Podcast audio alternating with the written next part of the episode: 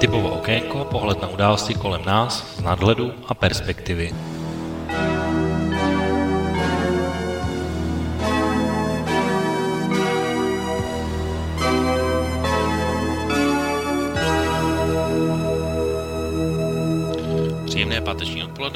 Posluchači, od mikrofonu a zdraví Intibo a začíná první prázdninová relace Okénko s datumem 5. července 2019 a je to relace, kterou, jak už jsem avizoval minule, nevysíláme v tuhle chvíli živě, protože pokud by byla vysílána živě, tak v tuhle chvíli já jsem v reálném životě na cestě na dovolenou, takže abyste o relaci Okénko nepřišli, tak a celý tenhle obsah, který jsem vlastně natočil, který teď můžete poslouchat, tak vlastně jsem natočil v předstihu a můžete si vlastně pouštět po jednotlivých částech, takže dnes žádné dotazy ani e-mailové, ani telefonické v relaci nebudou, nebudou tady ani žádní hosté.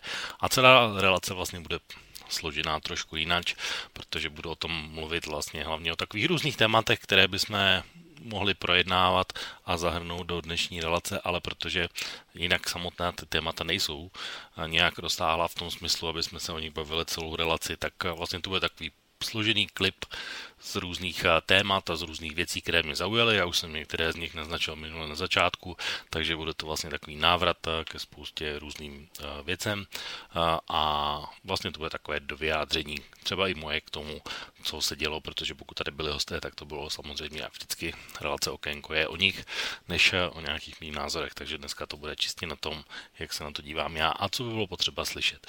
Více než kdy jindy si myslím, že dnes bude určitě permanenci, spousta zvukových audio ukázek, které si ani v živém vysílání nemůžeme tolik dovolit použít hned v okamžiku, kdy o něčem budu mluvit, takže dneska to bude trošku jinak, takže ani z toho hlediska určitě nepřijdete si na, o své.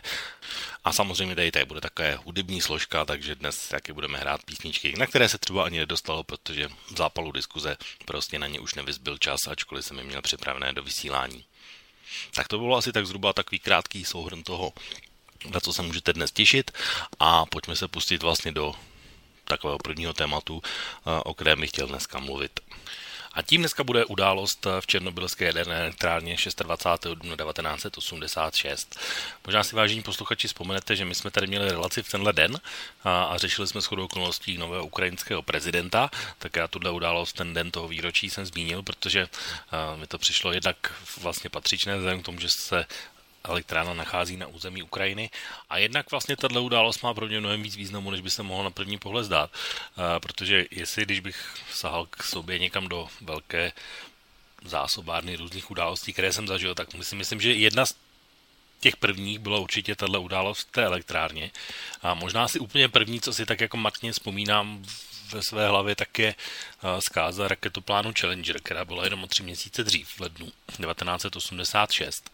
A potom hned vlastně byla tady ten, ta záležitost, která se týkala Černobylu.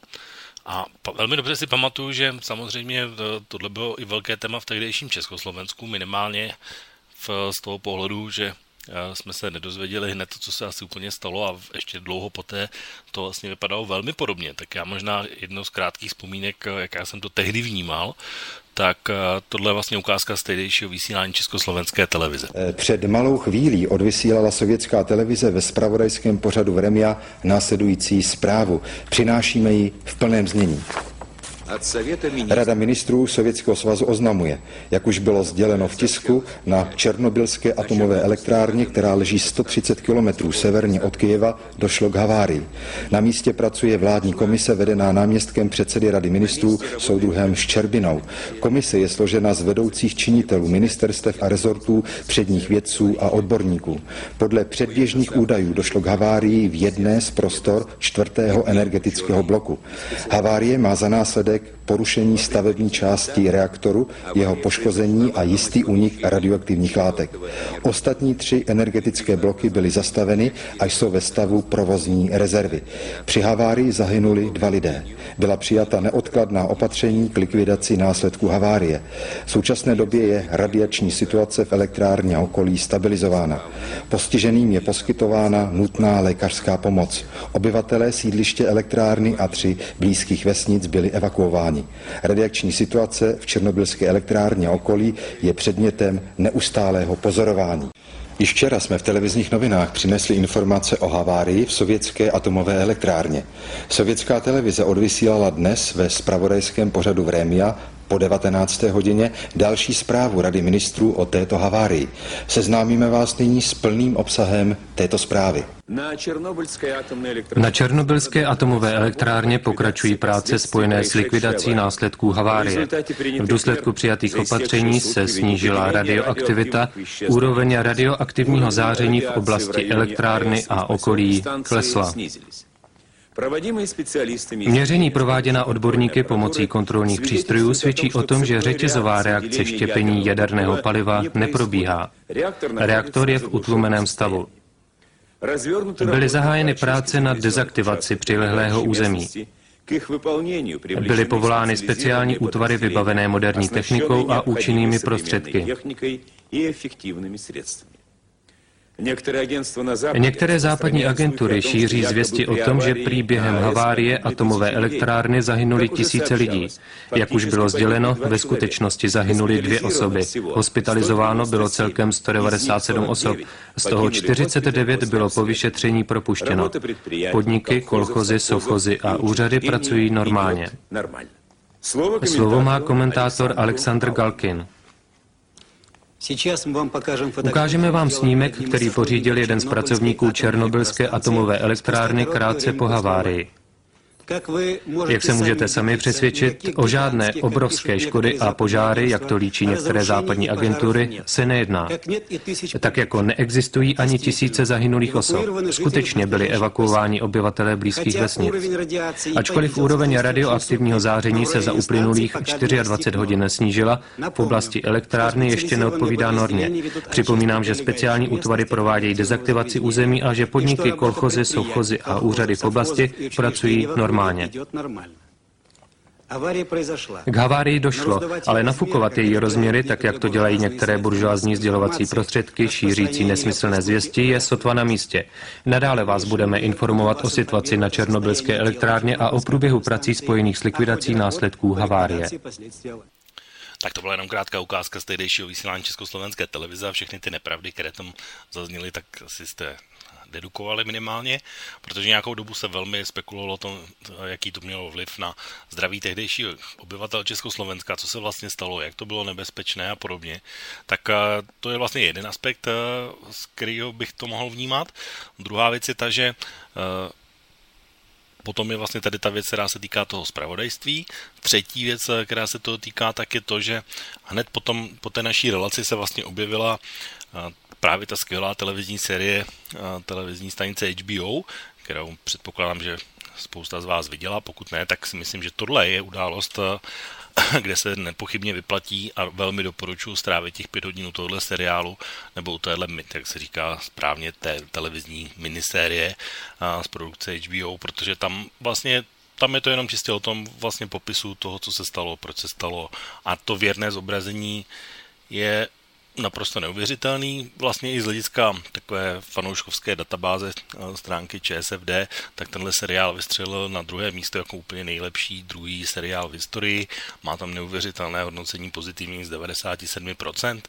A vlastně úplně technicky tam asi nejde vytknout vůbec nic a jsou tam samozřejmě některé věci, které se úplně nestaly tak, jak se staly v reálu podle těch jednotlivých svědectví, ale to vlastně také nutno vzít v potaz, že nemůžete všechno nadspat do všech postav tak, aby se vlastně to nerozplizlo na daleko větší plochu a samozřejmě to vyprávění musí mít nějaký spát a podobně. Takže vysvětlovat to na mnohem vyšší ploše by samozřejmě šlo, ale už by to asi nebylo tak záživné. Mně se zdálo, že těch pět hodin je tak jako úplně akorát a zároveň ale těch pět hodin velmi rychle uteklo, protože opravdu, když si ho začnete ten seriál sledovat, tak vlastně skončíte až na samém konci, protože pořád chcete vědět, co se stane, jak, jak se to stane, co se bude dít dál. Ačkoliv vlastně spoustu z toho samozřejmě, pokud se o tuhle věc zajímáte, tak uh, už samozřejmě znáte. Já tedy samozřejmě ještě patřím ke generaci, která to zažila, takže o to jsou ty vzpomínky ještě samozřejmě záživnější a živější daleko, aspoň pro mě. A je to samozřejmě ještě druhá věc, krásně souvisí, že aspoň já jsem si dost dlouho myslel, že a to, je to vlastně jeden z takových z těch mýtů, že vlastně s ta havárie měla na území Československa určitý vliv, samozřejmě daleko větší byl na území tehdejšího Sovětského svazu. Dneska už bych řekl, že už to je spíš jenom záležitost úplně ukrajinská, protože na, na území Ukrajiny se samozřejmě nachází a samozřejmě Běloruska, kde ta hranice je hned velmi za rohem a velmi blízko. A to je vlastně ještě ten čtvrtý aspekt, o kterém budu mluvit taky později, a to je vlastně ta možnost té osobní návštěvy. A, takže k tomu se ještě taky určitě dostaneme. Ale zůstaňme tady ještě u toho zdravotního hlediska, což je takové to velmi důležité hledisko. A, tak samozřejmě e, a i v tom seriálu to je krásně vidět, a co to možná jedny z úplně nejsurovějších scén, které v tom seriálu jsou, ale kdy z nich jsem se přistihl, že jsem mi musel přeskočit, protože se na ně opravdu nedalo dívat.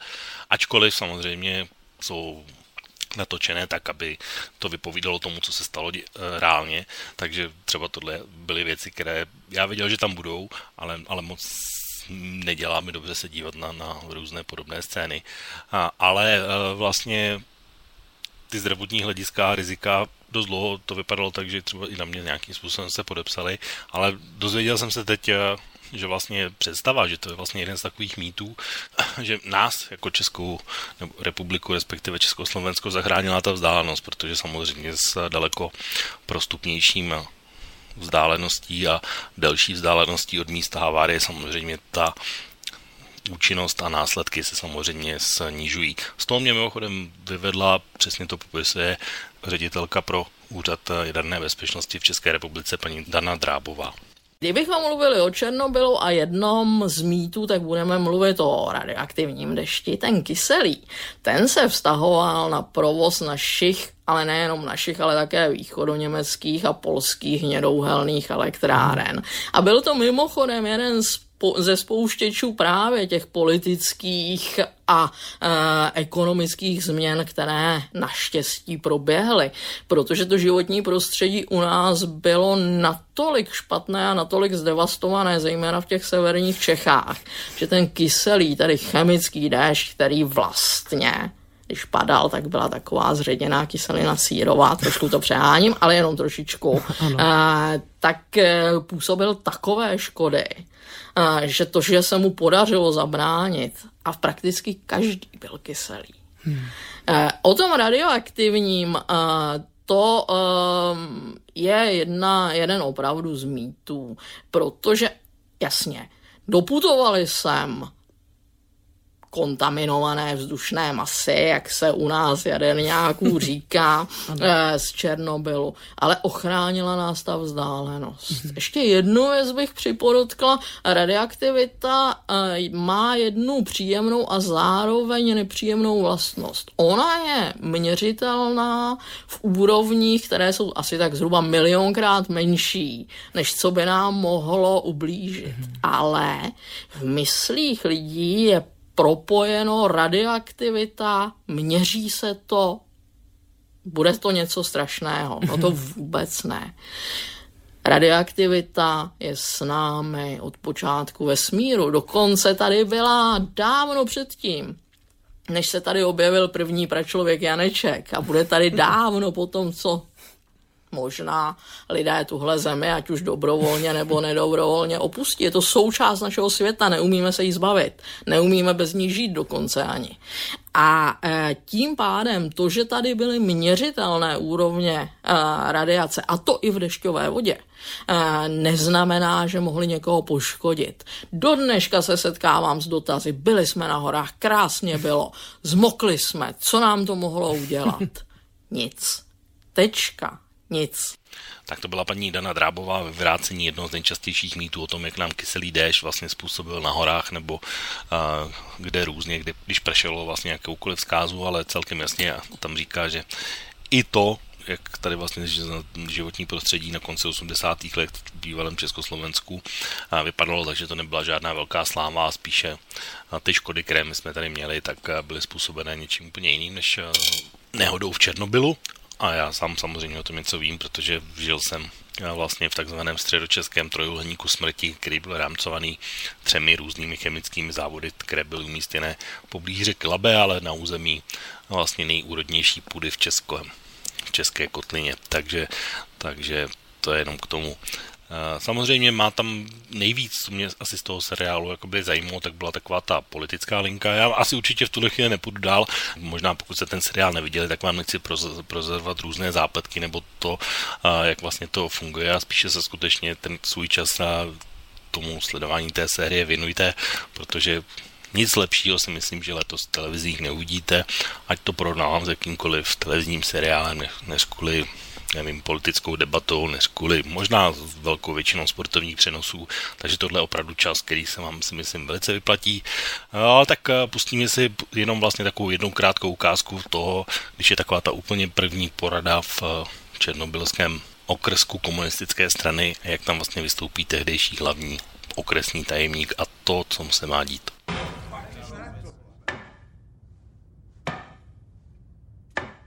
Kolik z vás vlastně ví, jak se to tady jmenuje? Všichni říkáme Černobyl, jistě. Ale skutečný název? Jaderná elektrárna Vladimíra Iljiče Lenina. Přesně tak.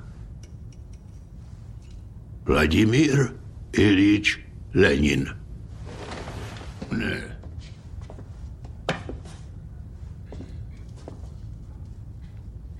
A jak by na vás byl asi tak dnes hrdý? Zvláště na vás, mladíku. A na to, jak vám záleží na lidech.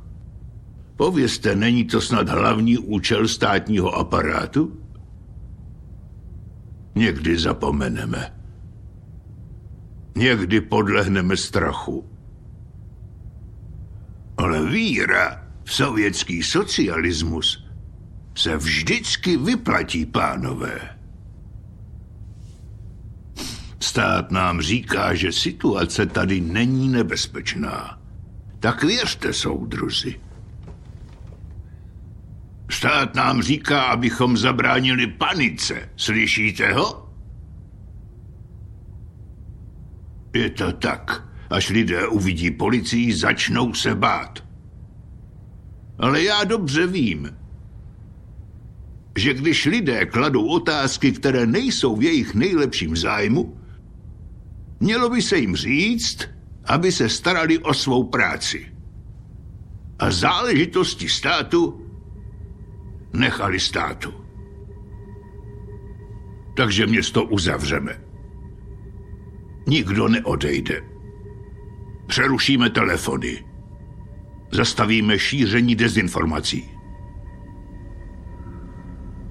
Jenom tak lidem zabráníme v ničení plodů jejich vlastní práce. Ano, soudruzi. Za to, co dnes v noci děláme, budeme odměněni. Právě teď můžeme zazářit. Hm?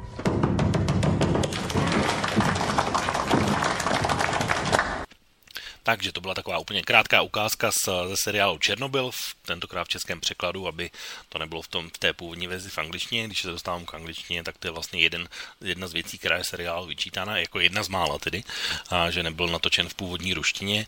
A, na druhou stranu mě to zase nějak extra ani nerušilo, ani mě to nějak nevadilo. A, takže naopak možná o to víc jsem si to užil, než v té původní jazykové mutaci. A na druhou stranu vlastně i tohle třeba pomohlo tomu seriálu se dostat do širšího povědomí. Podobné zkušenosti my jsme tady měli třeba, když se tady natáčel v anglickém jazyce film, film Anthropoid o tentátu na Reinharda Heydricha, takže velmi podobnou zkušenost jsme tady měli z toho, takže mě to nějak nerušilo.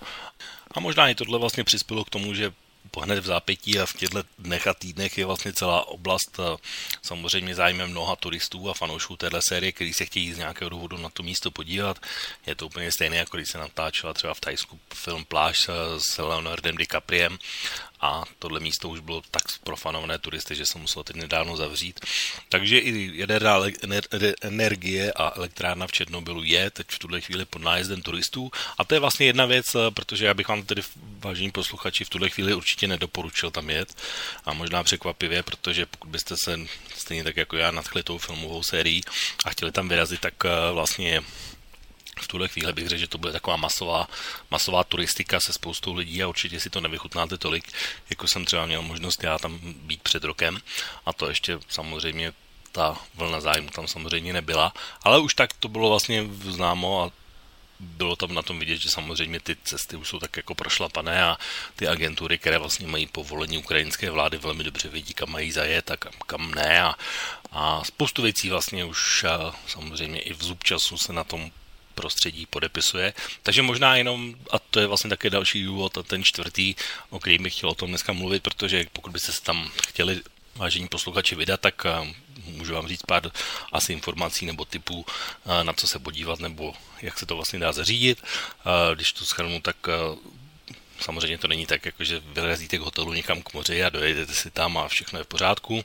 Tady vlastně, protože ta oblast je ještě stále pod ochranou a spousta míst je samozřejmě neobyvatelných a ještě dalších minimálně několik desítek tisíc let bude neobyvatelnými, takže jsou nepřístupná a hlídá je ukrajinská armáda, takže chcete-li se do toho prostoru kolem ukrajinské elektrárny v Černobylu dostat, tak je to jenom pouze se speciálním povolením.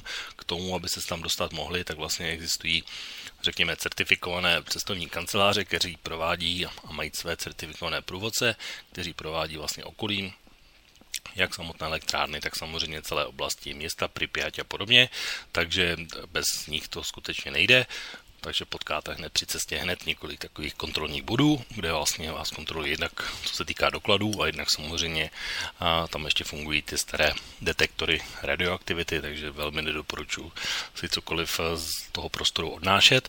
A samozřejmě je tam potřeba mít ještě i pro svoji vlastní ochranu a dlouhé oblečení, žádné kratěsy a podobně, to najdete v každém průvodci a je to vlastně jedna z podmínek toho, abyste byli do prostoru vpuštění. Je to samozřejmě z toho důvodu, že v kterých místech a možná i v místech, kde to třeba úplně nečekáte, to znamená někde ve stínu pod stromem se ta radioaktivita stále drží na relativně vysoké úrovni. Není to samozřejmě tak, že by způsobilo okamžitou smrt nebo něco podobného, ale zkrátka, ačkoliv už u toho plynulo vlastně 33 let, tak stále ta oblast není úplně bezpečná.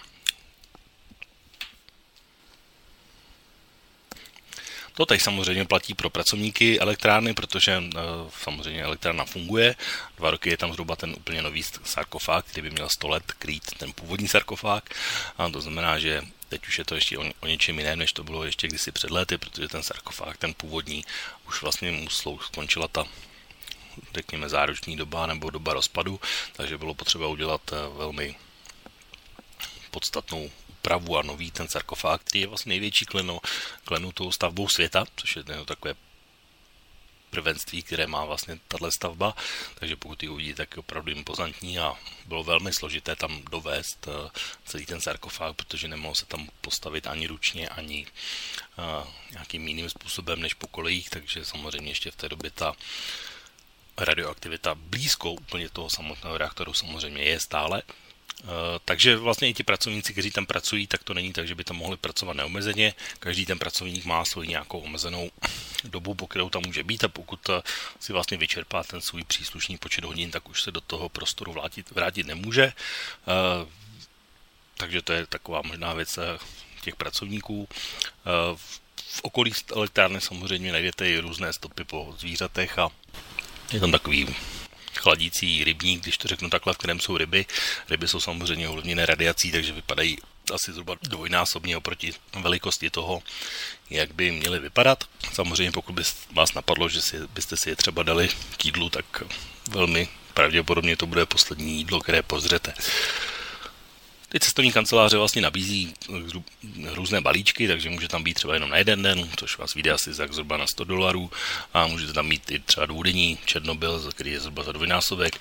A dokonce existuje možná až týdenní nějak, nějaká túra vlastně po všech těch jednotlivých uh, oblastech, která je samozřejmě nejdražší. Uh, já jsem tedy využil toho jednodenního, uh, ale bylo to vlastně jenom po takovém, by se říct, tom nejlepším, co, co je možno vidět, takže, takže viděl jsem jednak samotnou elektrárnu, viděl jsem samozřejmě město Pripyat a viděl jsem samozřejmě i ten proslulý radar Duga, a, takže o kterém se taky ale moc často nemluví, ale je to vlastně v, také v souvislosti a v těsném sousedství, takže a, to je věc eh, i z hlediska Sovětského svazu naprosto nevýdaná a velký technický zázrak tehdejší doby, takže taky určitě stojí za vidění, obzvlášť když se k němu postavíte úplně blízko, tak eh, je to takový, jako když se díváte na hodně vysoký mrakodrap někde, ale mrakodrap, který zároveň měří několik set metrů, jednak do výšky a jednak samozřejmě do dálky.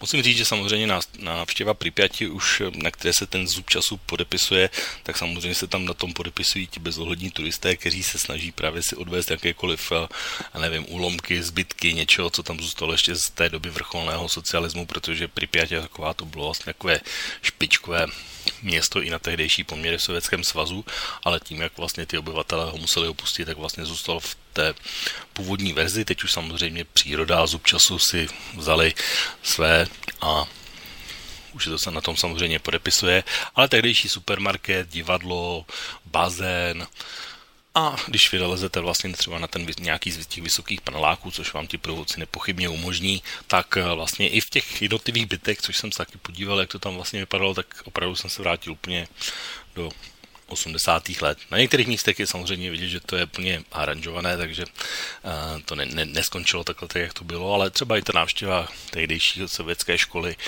je opravdu zážitek. Musím si říct, že nechalo to ve mně velký, velký dojem a je to asi jedna z věcí, na kterou se úplně zapomenout nedá. Ale bylo to, jak říkám, v období, kdy tam ještě nebyl tady ten přímý masový turistický příval, takže pokud vás třeba tyhle věci zajímají, tak ještě opravdu doporučuji počkat chvilku s návštěvou, jednak logicky a velmi zajímavého místa. Ale samozřejmě přiznávám, že to není úplně pro každého, protože ne každý se zajímá o jadernou energetiku a zrovna tyhle katastrofy tohle typu. Takže určitě doporučuji. Mimochodem vlastně ty výlety se pravděpodobně ve velké většině konají tím, že vlastně budou zahájeny nebo začínají v Kijevě, takže odvezla agentura takovým mikrobusem a pořádají ty agentury samozřejmě jiné výlety typu do Kvile bývalého prezidenta Janukoviče a podobně, takže minimálně ten jeden den, to je opravdu minimum, ale myslím si, že to skutečně za návštěvu minimálně z tohohle pohledu stojí. Tak to možná by byla taková asi úplně závěrečná věc, která se týká Černobylu a mojí osobní vzpomínky na jednu z možná důležitých věcí. A můžete si určitě položit otázku, nebo si připomenout, jak jste ji položili vy, nebo jak jste ji zažili vy. Já jsem se tady vlastně k ní chtěl vrátit i z toho pohledu, že když jsem se podíval na webové stránky našeho ráda, tak jsem si byl téměř jistý, že určitě se tomu někdo věnoval, ale někdo to připomněl, ale když jsem si tam zadal heslo Černobyl s překvapením sobě vlastním jsem zjistil, že tam téma Černobyl je čistá nula, takže vůbec nikdo se tomu nevěnoval, takže myslím si, že to je škoda, protože to místo je skutečně zajímavé, obzvlášť tehdy, pokud je tady ta skvělá televizní série, takže by, které se stal nepochybně fenomén, tak je škoda se k ní nevrátit, takže aspoň já jsem to udělal teď v relaci Okénko a pojďme se tedy posunout vlastně od tohohle tématu Černobylu katastrofy k eh, jednomu krátkému výročí a pustíme si první písničku. To krátké výročí vlastně je taky další osoba, která možná v mém životě byla docela důležitá, ačkoliv jsem si to třeba nemyslel, ne, že by byla teda pro mě důležitá přímo, takže by byla jakoby tou zásadní, ale vlastně minulý týden uplynulo 10 let od smrti Michaela Jacksona. Jak říkám, tahle osoba nebyla důležitá pro mě, ale nepochybně na konci 90. let eh, byla nepochybně tahle osoba důležitá pro moje spolužačky, některé z nich vypadaly doslova jako Michael Jackson a hltali tehdejší zprávy, média, bravíčka, já nevím co podobně, kdo to zažil, tak určitě ví, co tím myslím, tak eh, vlastně ti byli úplně posedlým eh, tímhle zpěvákem, tanečníkem a já nevím čím. A samozřejmě věci se vyvíjely a zase minulý rok, nebo tenhle rok to bylo, vlastně vyšel další dokument, který si tekl o pedofilie a podobně a došlo to vlastně až tak daleko, že různá média typu BBC dokonce se rozhodla z důvodu téhle kauzy a nepříjemných věcí jejich písni, jeho písničky nehrát, ačkoliv pro mě vždycky to bylo tak, že vždycky jsem vnímal ten dvojaký rozdíl mezi tím Michaelem Jacksonem jako osobou a jeho hudbou. A, a i když jsem se zeptal těch faninek později v dějším věku, když už to měli trošku rozum a už to nebylo to čisté teenagerovské fandovství, tak co si o tom myslí, tak oni ty pochyby měli taky, a, ale nic to neměnilo na tom, že pořád ta, ta hudba je prostě skvělá, nadprůměrná na konci 90. let a na začátku jsem říkal, že Michael Jackson je king of pop. možná jedna z věcí zase, že své jedno z světových turné začínal v roce 96 v Praze, byl to jeden z největších koncertů na letné, takže taky, taky vzpomínka vlastně na Českou republiku. No takže pojďme si dát písničku, jednu z těch úplně klasických od Michael Jacksona.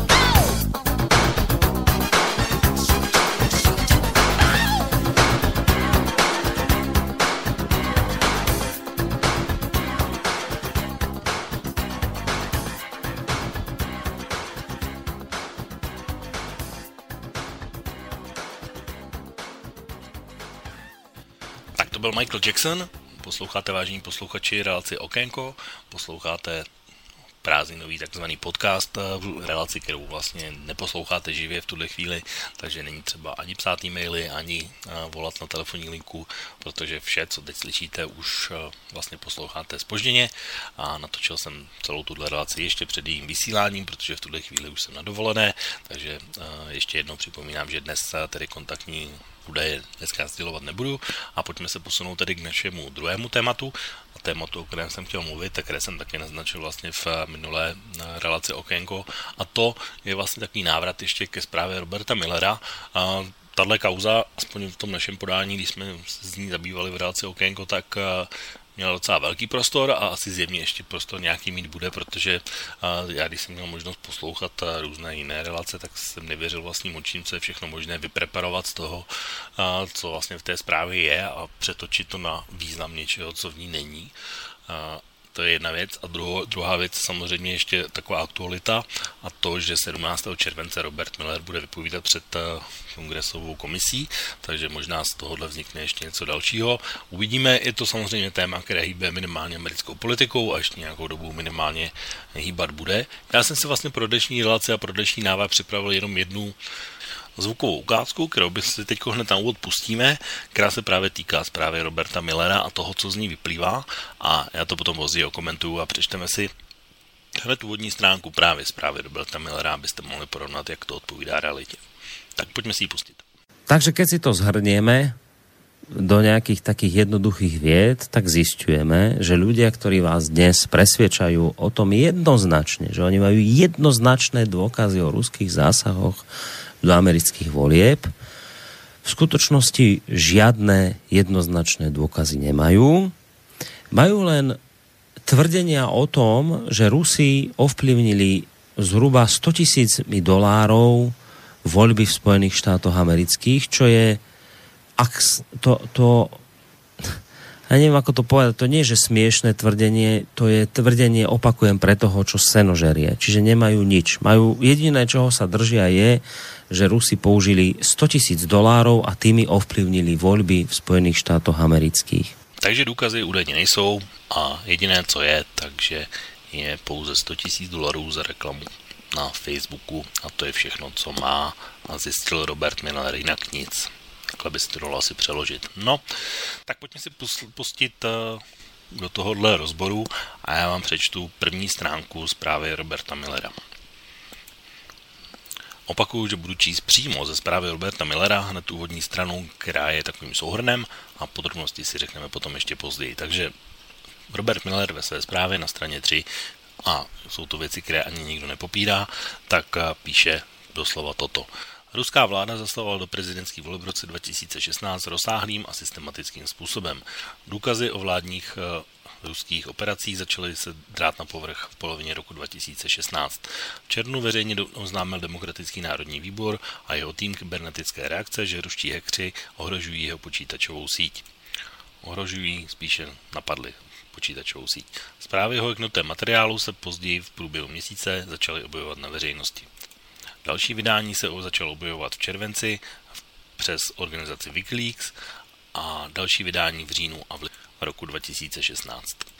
Na konci června 2016, brzy po tom, co Wikileaks vydal své první sadu ukradených dokumentů, se cizí vláda obrátila na FBI ohledně květnového setkání s Trumpovy kampaně a zahraničního poradce George Papadopoulose. Papadopoulos navrhl k reprezentantu cizí vlády, že Trumpova kampaň obdržela indikace, to znamená informace od ruské vlády, že může jemu, to znamená Trumpovi, pomoci přes anonymní zveřejňování informací, které poškodí demokratickou prezidentku kandidátku Hillary Clintonovou. Takže ještě jednou, na konci června, brzy po tom, co Wikileaks zveřejnilo první z ukradené dokumenty, se cizí vláda obrátila na FBI ohledně květnového setkání Trumpova zahraničního poradce George Papadopoulose ohledně toho, že ta cizí vláda pomůže Trumpovi kampani spolu s ruskou vládou pomoci vydávat informace, které poškodí demokratickou prezidentskou kandidátku Hillary Clintonovou. Tato informace podnítila FBI aby 31. července 2016, aby zahájila vyšetřování, zda jednotlivci, kteří jsou spojeni s Trumpovou kampaní, koordinují s ruskou vládou své uh, aktivity které souvisí samozřejmě s zásahem do voleb. Na podzim dvě federální agentury společně oznámily, že ruská vláda nařídila ty uniky e-mailů od amerických osob a institucí, včetně amerických politických organizací a přes jejich krádeže a zveřejňování měla za cíl zasahovat do amerických voleb. A volebního procesu. Po volbách koncem prosince 2016 uvalily Spojené státy na Rusko sankce za zásah do voleb. Začátkem roku 2017 několik kongresových výborů zkoumalo zásah Ruska do voleb. V rámci, v rámci výkonné moci vedlo tato vyšetřování k, k jmenování zvláštního poradce Roberta Millera. Jmenovací příkaz umožnil a zplnomocnil ho vyšetřit, zda ruská vláda zasáhla do roku 2016 a do prezidentských voleb, včetně jakékoliv linky nebo spolupráce mezi ruskou vládou a individuály, to znamená jednotlivci, které byly spojeni s kampaní Donalda Trumpa. Jak je podrobně uvedeno v této zprávě, vyšetřování zvláštního poradce zjistilo, že Rusko zasahovalo do prezidentských voleb v roce 2016, hlavně prostřednictvím dvou operací. Za prvé ruský subjekt provedl sociální mediální kampaň, která upřednostňovala prezidentského kandidáta Donalda Trumpa a znevažovala prezidentskou kandidátku Hillary Clintonovou.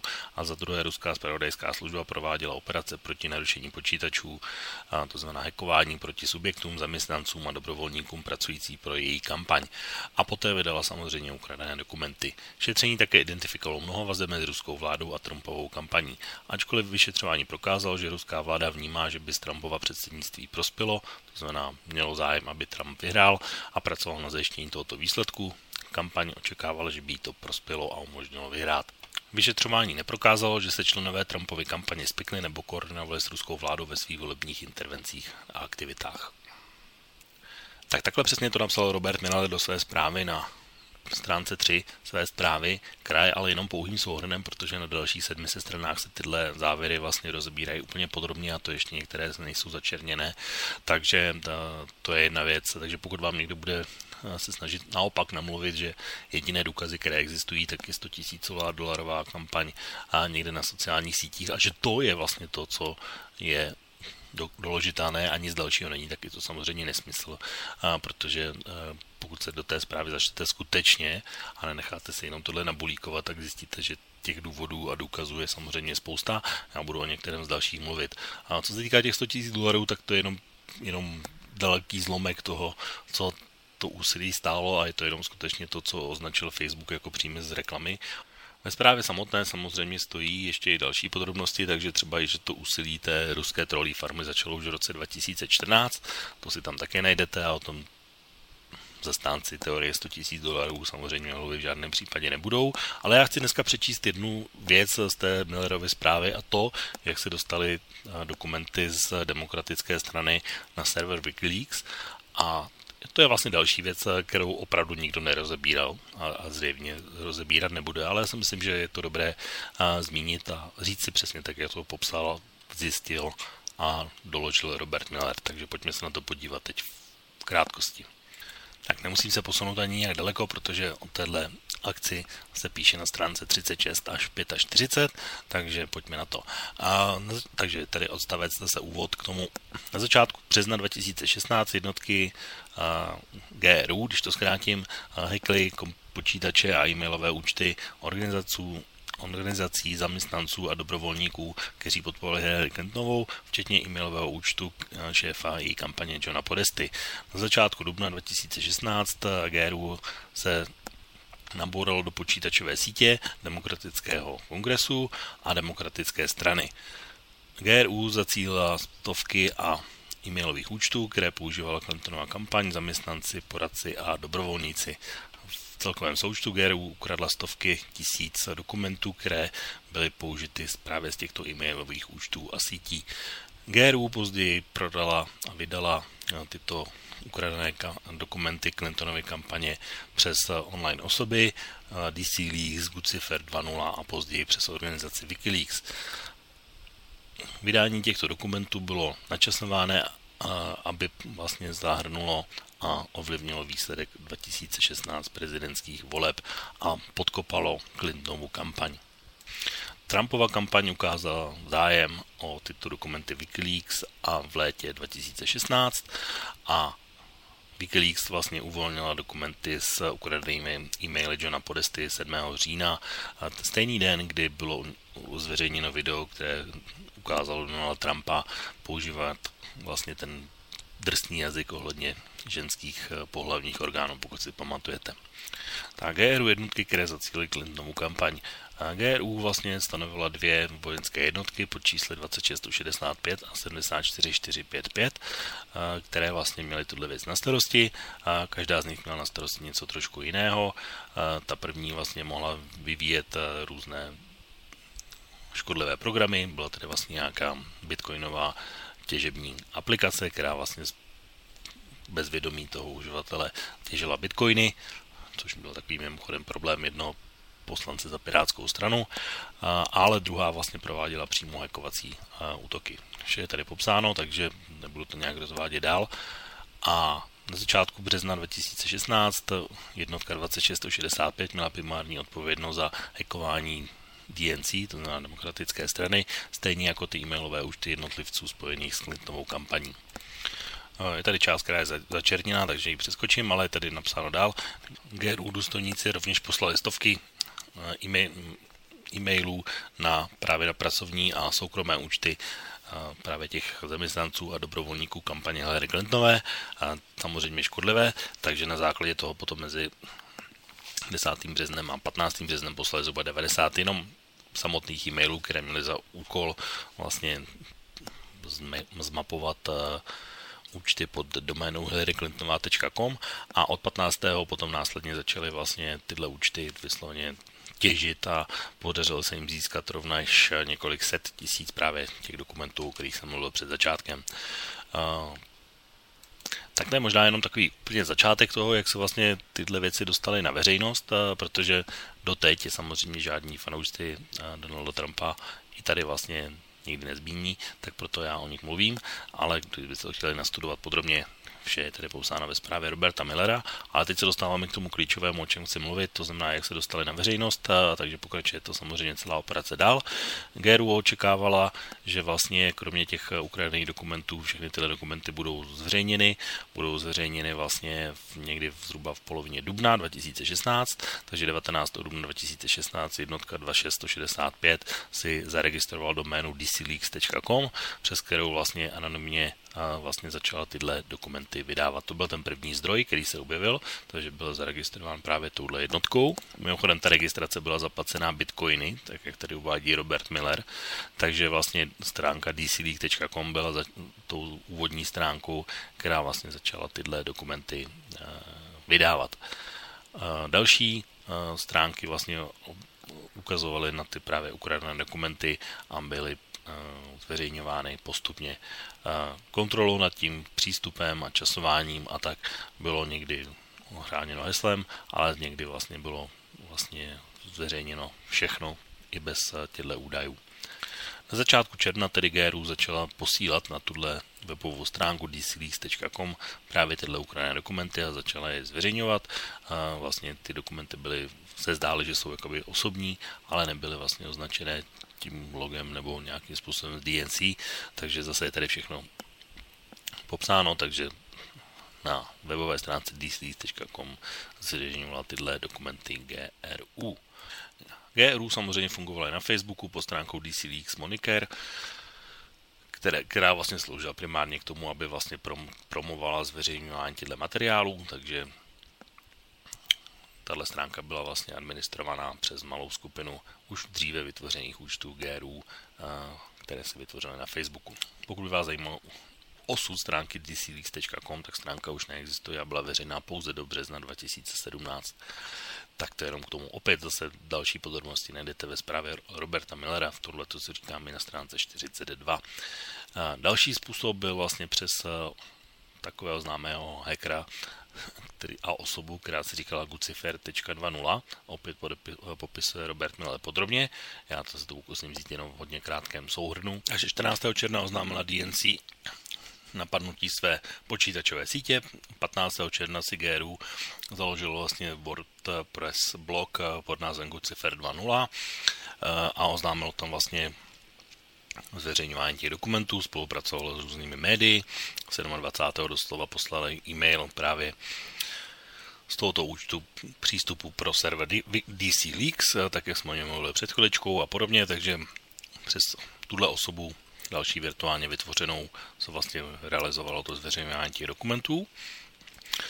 A celá tato záležitost trvala v podstatě až do konce srpna, kdy vlastně tady došlo k přesunu 2,5 gig dat vlastně přes tenhle účet z forického serverů právě s těmito ukradnými údaji. Až na konci srpna vlastně třeba Twitter zablokoval účet osoby pod názvem Gucifer 02. Tak později se účet obnovil znovu v září a opět vlastně pod eh, taktovkou GRU se osoba tvářila, jakoby, že nabízí další možné ukradené dokumenty. Čím se dostáváme k serveru Wikileaks, ale ještě než se k tomu dostaneme, tak si dáme další písničku a potom už se dostaneme těm konkrétním věcem, jak se přesunuly do ukradené dokumenty na server Wikileaks.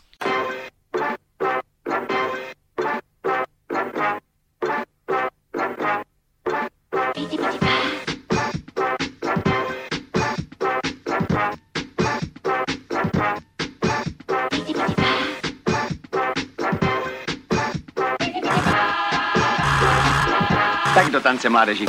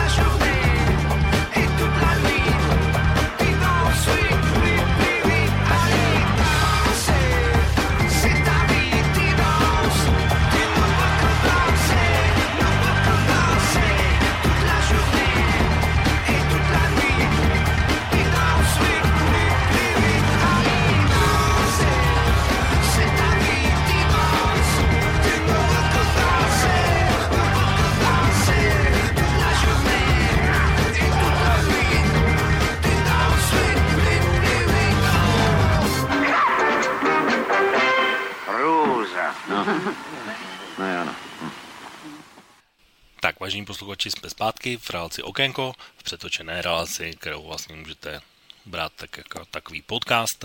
Bavíme se vlastně v tuhle chvíli o zprávě Roberta Millera s úplně konkrétními informacemi z jejího vyšetřování a skončili jsme v momentě, jak se dostali ukradené materiály GRU z, ze serveru DNC na server Wikileaks, protože to byl ten třetí způsob, takže píše tady Robert Miller a na základě příkazu, aby se rozšířil způsob eh, toho vlivu na americké volby, tak GRU units, eh, to znamená jednotky, přesunuli spoustu z těchto dokumentů přes právě server Wikileaks použil vlastně právě jak server dcleaks.com, ten první, anebo identitu Gucifer 2.0 přes komunikaci se serverem Wikileaks, přes Twitterové privátní zprávy, anebo přes různé kodované kanály, které vlastně nabízel server Wikileaks jako komunikační systém. Je tady vlastně jedna správná poznámka, že Julian Assange už v listopadu 2015 vyjádřil opozici proti Hillary Clintonové a přál si výhru republikánů, bez toho, že by věděl ještě v té době, kdo to bude. Takže to je jenom zmínka k Julianu Assangeovi a jeho motivaci. Na začátku března 2016 Wikileaks zveřejnilo archiv zhruba 30 tisíců e-mailů Clintonové, které byly vlastně tímhle způsobem, takže ještě byl i k nalezení na internetové adrese wikileaks.org.clintonový e-mails, jako Clinton e-mail archiv. A hned poté vlastně první kontakt mezi Wikileaks a Guciferem a DC Leaks byl v červnu 2016, kdy GRU důstojníci použili právě ten server DC Leaks jako kontakt pro Wikileaks ohledně možné koordinace v budoucnosti zveřejňování těchto ukradených e-mailů. 14. června 2016 DC Leaks poslal přímou zprávu Wikileaks, která zmiňuje, že vlastně jim nabízí právě tu možnost té koordinace. A naopak vlastně Wikileaks byl v kontaktu s personou Gucifer 2.0 a přímo jim ve soukromé zprávě nabízí, že cokoliv by chtěl zveřejnit, může zveřejnit i na Wikileaks, protože zveřejnění na serveru Wikileaks bude mít daleko větší dopad, než on, co dělá sám. Tak 6. června Wikileaks opět kontaktuje Gucifer 2.0 a píše mu zajímavou zprávu. Text velmi dobře poslouchejte, protože je to jedna z verzí, která se objevuje. Pokud máte, takže Wikileaks píše, pokud máte cokoliv, co se týká Hillary, chceme to v dalších dvou nech, protože DNC si bude myslet, že vlastně zatím jsou z podporovatele Bernieho Sandersa a Gucifer na tohle odpovídá OK. Wikileaks zároveň vysvětluje, že my si myslíme, že Trump má pouze 25% šanci proti Hillary Clintonové vyhrát, takže konflikt mezi Berniem a Hillary je zajímavý. Jak říkám, tohle je jedna z jedno z možných vysvětlení, které jsem taky slyšel nedávno, že to byl vlastně konflikt a vnitřní záležitost právě tohoto týmu, takže tady máte přesný popis toho, jak to vzniklo a kdy. GRU i Wikileaks se snažili skrýt svoji komunikaci, která ale měla omezené možnosti, takže úřadu vyšetřování se podařilo zachytit celou tuhle komunikaci, ačkoliv je jasné, že ukradené dokumenty byly přesunuty od GRU na Wikileaks. Část je tady začerněná, takže nemůžu sloužit úplně podrobnými způsoby, jak to udělali, protože tady je nějaká vyšetřovací technika, ale úřad vlastně byl schopný identifikovat, kdy GRU přesunula některé z těch přesunutých e, ukradených dokumentů na Wikileaks přes online archivy, které byly nastavené přes GRU.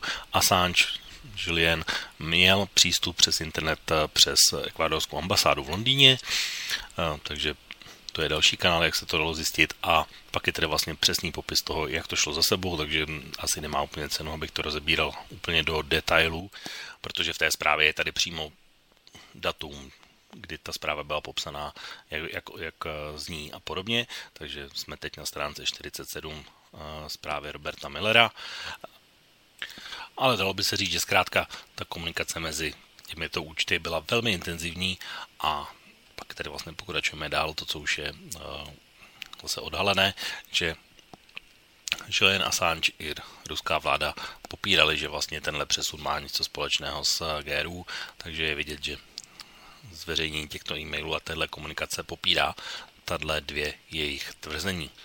No a pokračuje tady dalšími velmi podrobnými informacemi o tom, co se dělo potom, jak Donald Trump vyzval veřejnost a různé hackery, aby zajistili zmíněných 30 tisíc e-mailů a hned o několik hodin potom už zmíněná jednotka 2665 skutečně začala hackovat příslušné údaje a podařilo se jí zajistit zhruba 30 gigadat z různých cloudových úložišť, takže to je asi tak zhruba další stručný popis toho.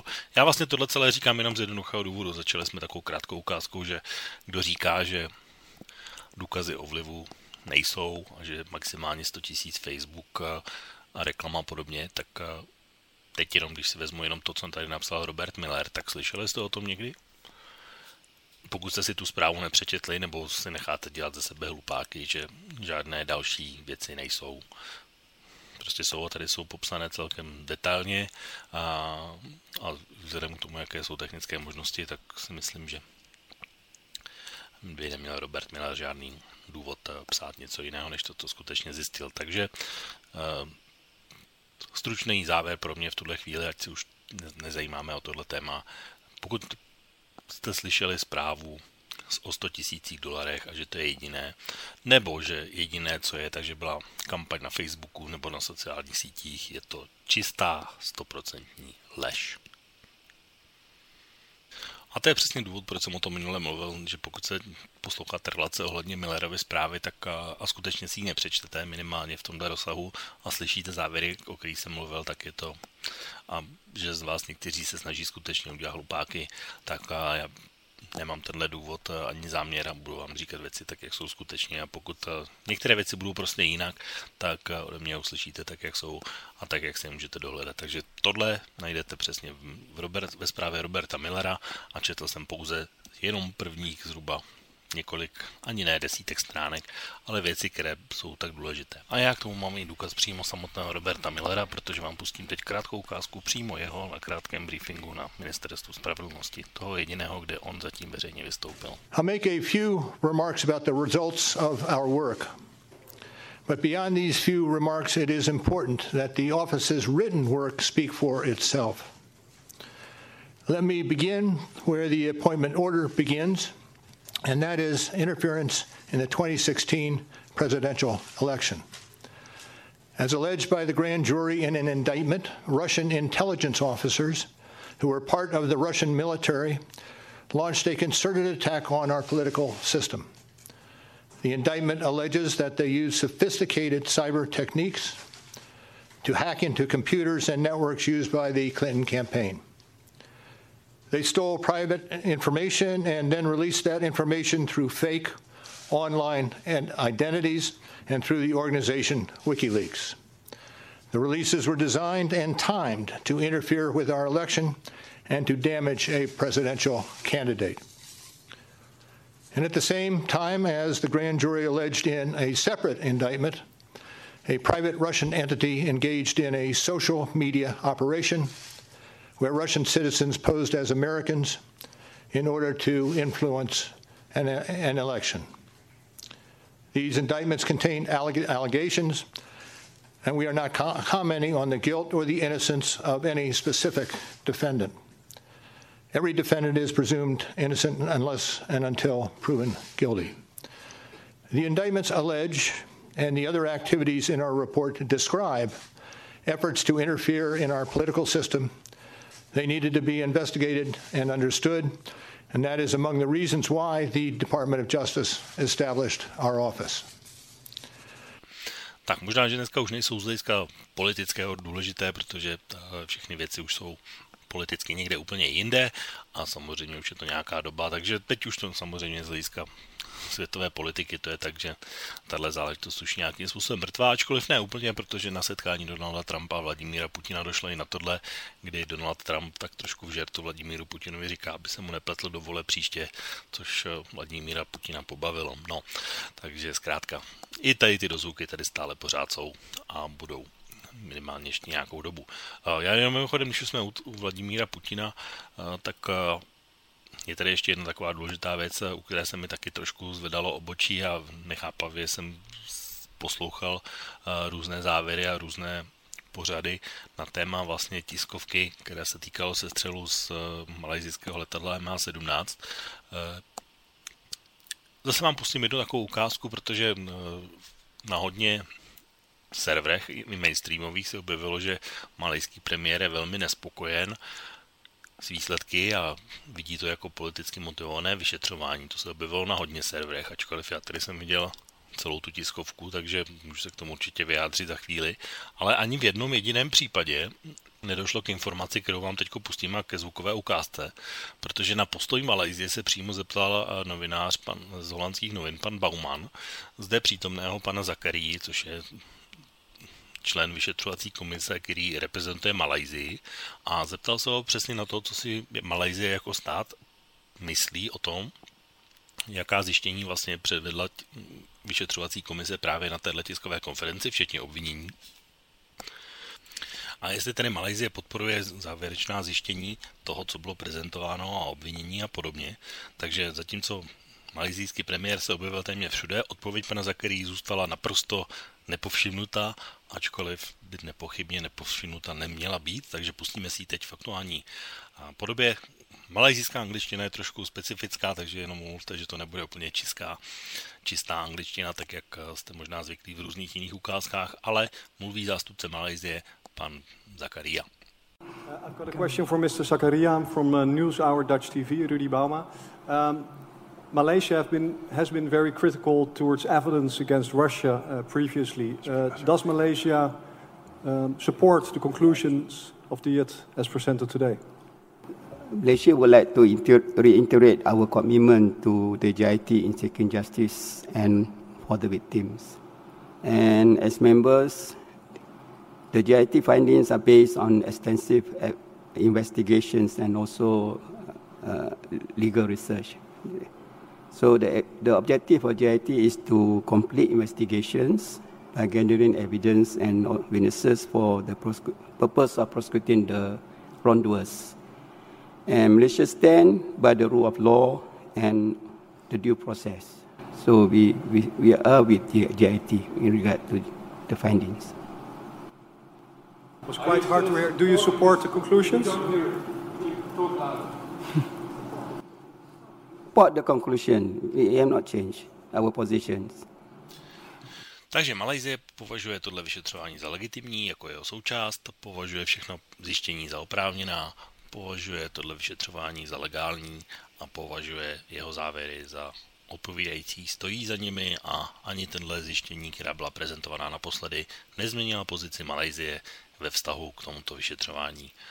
Tak to vidíte, vážení posluchači jsou věci, které se asi úplně nedozvíte, pokud se opravdu nesledujete, takže tohle a já to beru jako relevantní postoj Malajzie toho, co říká pan Zakaria, protože 93-letý premiér buď zřejmě neví, o čem mluví, nebo má nějaké špatné informace, nebo pan Zakaria si nějak mílí, ale dost pochybuji, že by na téhle konferenci seděl a mohl by říkat jen tak to, co by říkal. Takže tohle beru jako bernou mal, malajzijskou pozici, hodnocení a postoj, čili pro mě argument Malajzí nefunguje. Nicméně na oné tiskovce padlo ještě několik velmi zásadních informací a některých nových informací, které tedy komise předvedla a bylo tam vlastně jednak několik telefonních hovorů mezi různými osobami. Byl tam samozřejmě Igor Girkin, pan Aksionov, pan Brodaj a poradce Vladimíra Putina Surkov, takže telefonní hovory si pustíme za chvilku. A potom to samozřejmě vedlo ještě k obvinění, ke sdělení obvinění, respektive předvolání vlastně k výslechu a k soudu, který začne příštím roce. Uvidíme, jestli k tomu vůbec dojde. Mám své pochybnosti, že k tomu dojde. Ale nicméně, když se vrátíme zpátky k těm rozhovorům, tak hned první je mezi panem Axionovem a panem Igorem Girkinem 8. června 2014, tedy v době, kdy opolčenci měli velmi těžké období a nutně potřebovali nějakou pomoc, vlastně jakoukoliv a zejména je tady pro mě jedna úplně klíčová otázka. Když se na to podívám, na tu situaci tehdy, tak eh, vlastně zásadní vliv tam mělo letectvo a to měla Ukrajina a měli ho Rusové. Rusové ho samozřejmě nepoužili a odpověď vlastně na otázku, proč by Ukrajinci potřebovali protileteckou obranu, protože jediný, kdo neměl žádná letadla ani letectvo, byli opolčenci. Opravdu bych chtěl vědět, normální otázku a normální odpověď, jaký má důvod Ukrajinci používat proti letadlové zbraně na nepřítele, když to takhle budu definovat, který nemá letectvo. Proč?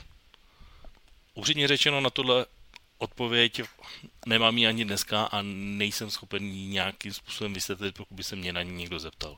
Protože mě z toho logicky vychází, že protileteckou zbraň a, a munici a podobné věci mohli v té době potřebovat pouze opolčenci, protože ti jediní neměli žádné letectvo, ale zároveň na ně bylo z, letadle, z letadel útočeno a útočili na ně Ukrajinci. Takže to byli ti, kteří nutně potřebovali nějaké protiletecké zbraně. A přesně o tomhle mluví právě i Igor Girkin, Girkin na o něm rozhovoru s panem Axionovem. Алло. Да, слушаю. Игорь, здравствуй, это Михаил. Игорь, мне Сергей привез, вот сказал, что хотите выйти на связь, какую-то информацию дать. Ну, что информацию дать? Собственно говоря, информация, она общеизвестная, что э, если в ближайшее время не будет масштабной помощи, то задавят. Больше ничего. Помощь нужна действительно масштабная, уже не хватает того вот это давать сейчас по чайной ложке, как сейчас – это роли уже не сыграет. Соотношение сил слишком большое со стороны противника. Если, если не будет решен вопрос с российской помощью, с воздушным прикрытием и хотя бы чтобы с поддержкой артиллерии, то не удержать нам Восток. Не удержать, однозначно. Нужны, нужны, нам нужна противотанковая артиллерия, нужны танки, нужна, нужны нормальные ПВО, но уже ПЗРК уже не можем обойтись. И все это нужно, естественно, со специалистами, уже готовыми, потому что времени их готовить у нас нет и не будет. Když to jenom přeložím rychlosti, tak v podstatě jde to, že pan Girkin mu říká, že situace na bojišti je velmi špatná, už není čas, prohrávají bitvu a potřebují urgentně rychle. Ne žádné nějaké záložáky nebo neskušené vojáky, ale nějaké, které, kteří už jsou trénovaní, protože na trénink těch případně nevytrénovaných není čas. Takže to byl obsah tohohle rozhovoru a hned o 15 minut později přichází druhý rozhovor, kde vlastně už se slibuje panu Girkinovi pomoc, můžeme hned si hned říct asi odkud, a že je na cestě a byla zařízena, takže poslouchejte. Алло. Алло. У меня вечером сегодня связь 22 где-то будет, ну, с теми, кто решение это уже принял. И уже лицо, единый координационный центр по этой ситуации уже есть. То есть кто координирует эту картину. Не хочу по телефону в этой в открытой фамилии. Я понял, сказать. понимаю, да. Хорошо, я буду на связи в это время. Ну, в общем, э, ты понимаешь ситуацию, что здесь... Понимаю, она... там готовят и документы, которые там необходимы там для поддержки. Там уже вот сегодня тоже вечером у меня вся эта кухня. Tak to byl druhý rozhovor telefonní a potom vlastně následuje to, že pánové Girkin i Borodaj dělají vlastně tiskovky v Doněcku společné s tím, že pan Borodaj si tam veřejně a dohledatelně říká, že byl na konzultacích v Moskvě a ohledně různých konzultací, nechce prozradit s kým, nicméně v jednom rozhovoru v novinách prozrazuje, že byl i v kontaktu s panem Surkovem, takže to je ještě taková předzvěst toho třetího a posledního rozhovoru, které padl na oné tiskovce, takže vlastně jsou to zase věci, které jsou dohledatelné veřejně, pokud by je chtěl někdo spochybnit. A právě den po téhle tiskovce volá pan Borodaj panu Surkovi na následujícím telefonním rozhovoru. Алло. Да, да, довольно слушаю. Алло. Алло. Алло, алло, алло, да. Да, привет, привет, это я. Да, да, да, слышу, Слышу. Ну, я поговорил там с нашими, так сказать, товарищами, самыми старшими, кто там, ну, старшими бывает, кто там отвечает за эту военную историю. Угу. Ну, сказал ну, мы, типа, да, до нас все доходит, мы знаем, мы, типа, типа, да, мы же планируем, говорят, что немножко переломное действие, там, я уже всем уже пропел на эту тему. Да, мы все понимаем, мы готовим. Но я, честно, Сашка, я не поручусь там за качество этих ответов, поскольку ты понимаешь, что они хоть и мои товарищи все, но а, там доверять полностью, там, что они там готовят или не готовят, нет полностью. Да, я все понимаю, это примерно так. Ну, я, в любом случае это Неделю продержались, тяжело, но еще продержатся. Ну, ну да, вот. примерно, Саш, ну честно говоря, вот по тону примерно так. Tak to byl třetí poslední rozhovor, který prezentovala komise k ohledně letadla MH17, kde vlastně pan Surkov slibuje, že už zařídil někde na vysokých místech vojenskou podporu eh, vojenským separatistům, když to zkrátím hodně v rychlosti.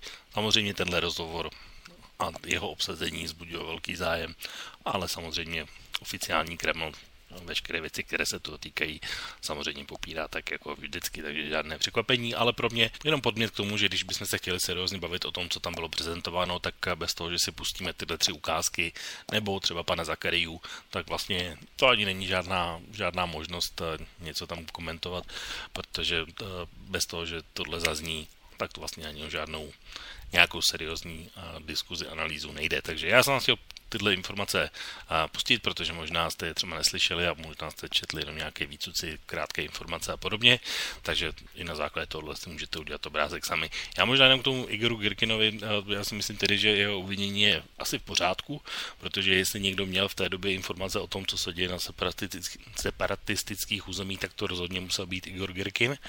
A už jenom protože uh, existují ještě možná dvě ukázky, které by k tomu taky patřily uh, zaznít, tak uh, jeden je ten přímý důkaz v tom, že on sám na svém facebookovém profilu hned 25 minut po sestřelu napsal, že chlapci sestřelili uh, vojenský letoun Ukrajinců AN-26 a, a přesně tam lokalizoval tu oblast, do které to letadlo spadlo, ačkoliv v té době žádnou, žádné jiné letadlo v té oblasti nespadlo, ani nebylo sestřeleno, ani nemělo žádnou technickou závadu, něco podobného.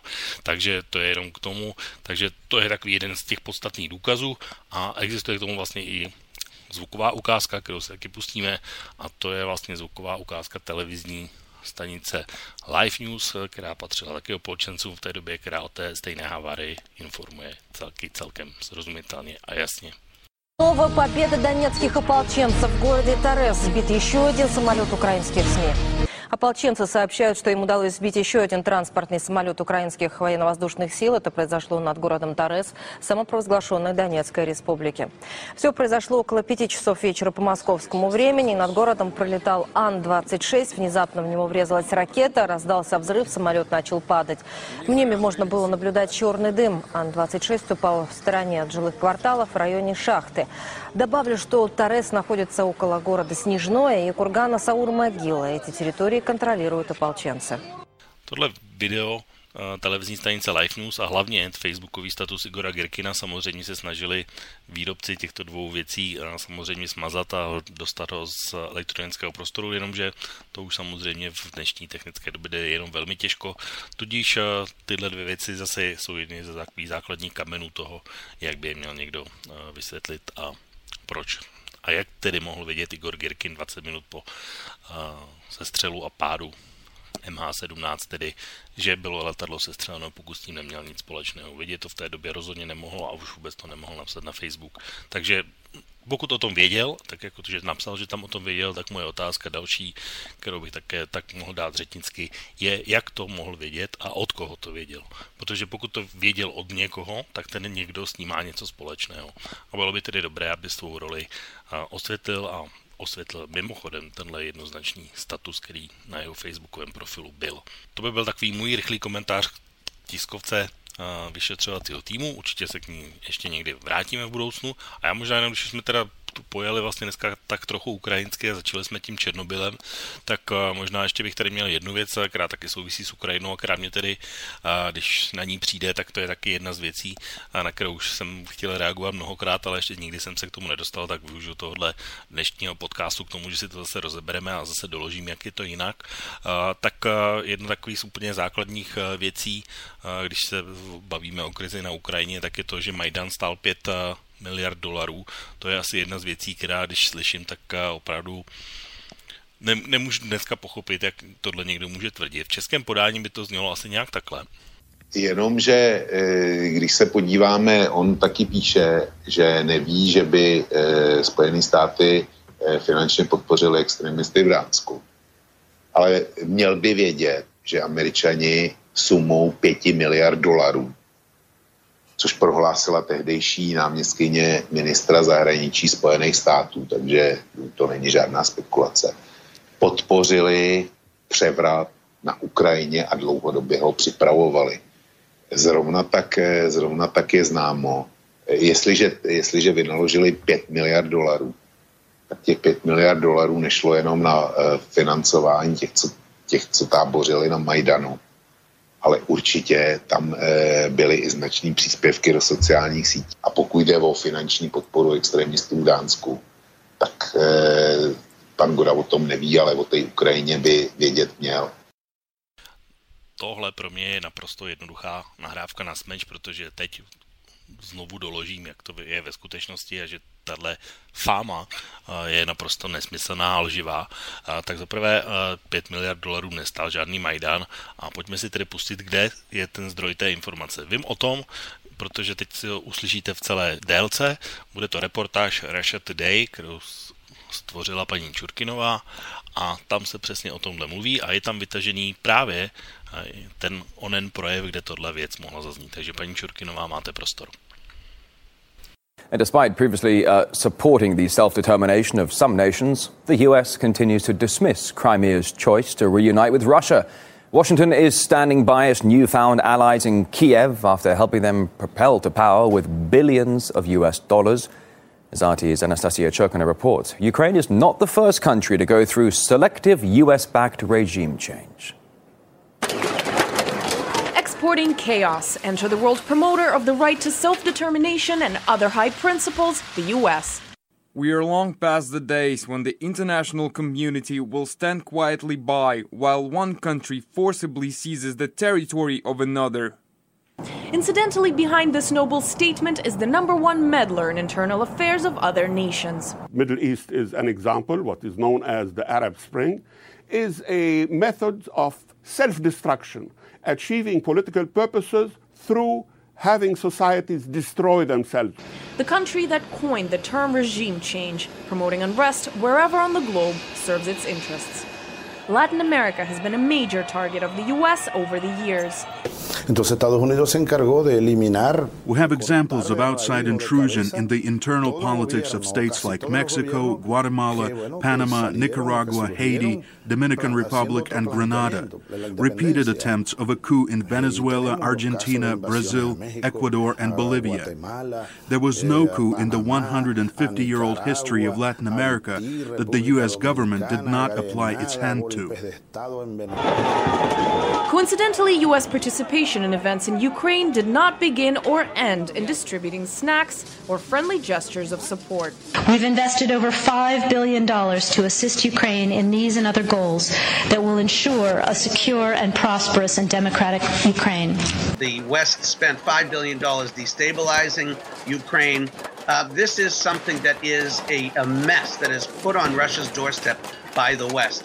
Before Kiev protests turned into chaos, Russia proposed that Ukraine work with both the EU and Russia. The US had another idea, wanting to see Ukraine as part of its ally, the EU. Read to eventually find its way into NATO. There is no other path that would bring Ukraine back to long term political stability and economic growth. A popular joke among Latin American leaders why will there never be a coup in the US? Because there's no US embassy in Washington. Freedom, sovereignty, and international law are all terms repeated like a mantra by US officials. But with a handful of examples of the US attempting to puppeteer other parts of the world, that joke is not so far from reality. Anastasia Churkina, RT, Washington, D.C. Tak tohle je zdroj, tam, kde se tahle informace objevila. Pokud někdo opakuje, je jednoznačně odsuť. Uh, nicméně všimněte si toho, protože o Victory Nuland uh, tam jde, protože ona měla být tím, kdo to řekl a byly tam dva její krátké úryvky toho, co měla říct, tak pojďme si dát v souhrnu celou větu, kterou ona řekla, která se týká 5 miliard dolarů. Takže teď původní slovo Viktorie Nuland a její projev kde měla zaznít informace o 5 miliardách dolarů a to, jak byla celá ta věc pokroucena. Since Ukraine's independence in 1991, the United States has supported Ukrainians as they build democratic skills and institutions, as they promote civic participation and good governance, all of which are preconditions for Ukraine to achieve its European aspirations. We've invested over $5 billion to assist Ukraine in these and other goals that will ensure a secure and prosperous and democratic Ukraine. Takže překlad je, že 5 miliard dolarů investovaly Spojené státy celkem na, Ukrajině, ale od roku 1991 k tomu, byla prosperující, jsou to vlastně veškeré státní investice na území Ukrajiny, čili žádný 5 miliard za Majdan, to je absolutní blbost. Dále tady máme to, že to bylo financováno převratu. Dále tady máme další blbost, že to vlastně získali ti protestující nebo sociální sítě, což jste slyšeli před chvilkou. Další blbost. Eh, takže 5 miliard dolarů nejsou žádné investice do Majdanu, ale jsou to klasické státní investice na Ukrajině za mnoho různých prezidentů, ať od pana Kučmy i Viktora Janukoviče, i samozřejmě Juščenka a podobně. Takže Viktor Janulent mluví o 5 miliardách dolarů jako investicích od roku 1991. A jenom si skutečně všimněte, že v té reportáži Russia Today o roku 1991 není ani zmínka a jsou tam pouze z tohohle pro, projevu, který trval ve skutečnosti asi víc než 8 minut, tak vlastně jsou tam vytáhlé pouze věci, které se hodily zrovna do onoho konceptu té reportáže. Takže za mě 5 miliard dolarů je naprostý fail, naprostá lež a takhle nikdy to nikdo ne, neřekl a tudíž se tím ohánět je naprostá blbost. Tak, tak to bylo asi tak, eh, protože vidím, že čas se nám pomalu krátí, vážení posluchači, tak jsem se trošku rozvášnil, ale doložil jsem vám vlastně, že věci, o kterých třeba slyšíte často, nejsou tak, jak eh, se říkají, ačkoliv eh, se třeba často opakují. Takže já bych asi možná v tuhle chvíli dnešní podcast pomalu ukončil písničku, aby jsme se vešli akorát do času, který pro relaci Okénko máme vyhrazený. Takže chtěl bych vám poděkovat za pozornost, doufám, že jste si ten dnešní nezvyklý formát užili a za dva týdny vlastně se z relací okénko neuslyšíme, protože budeme mít svou přestávku a uslyšíme se uh, zase za měsíc, to znamená na začátku srpna. Takže do té doby vám přeji příjemné prázdniny a doufám, že i to počasí se trošku umoudří, umoudří a poleví ty strašlivá horka, která služují nejenom Českou republiku, ale i celou Evropu. Takže příjemný zbytek dnešního večera a poslední písnička jako konečná dnešní relace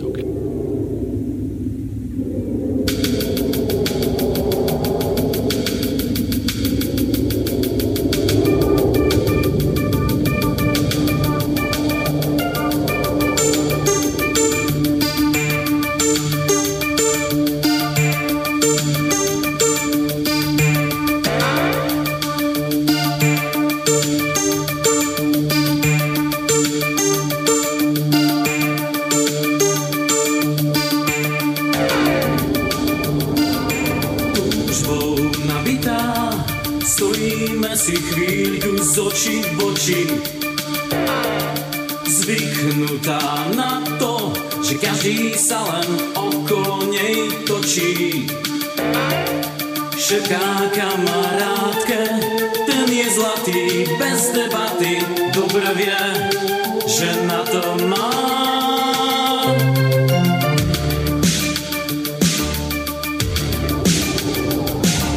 Je manekínka, z každej stránky je na prvé stránky.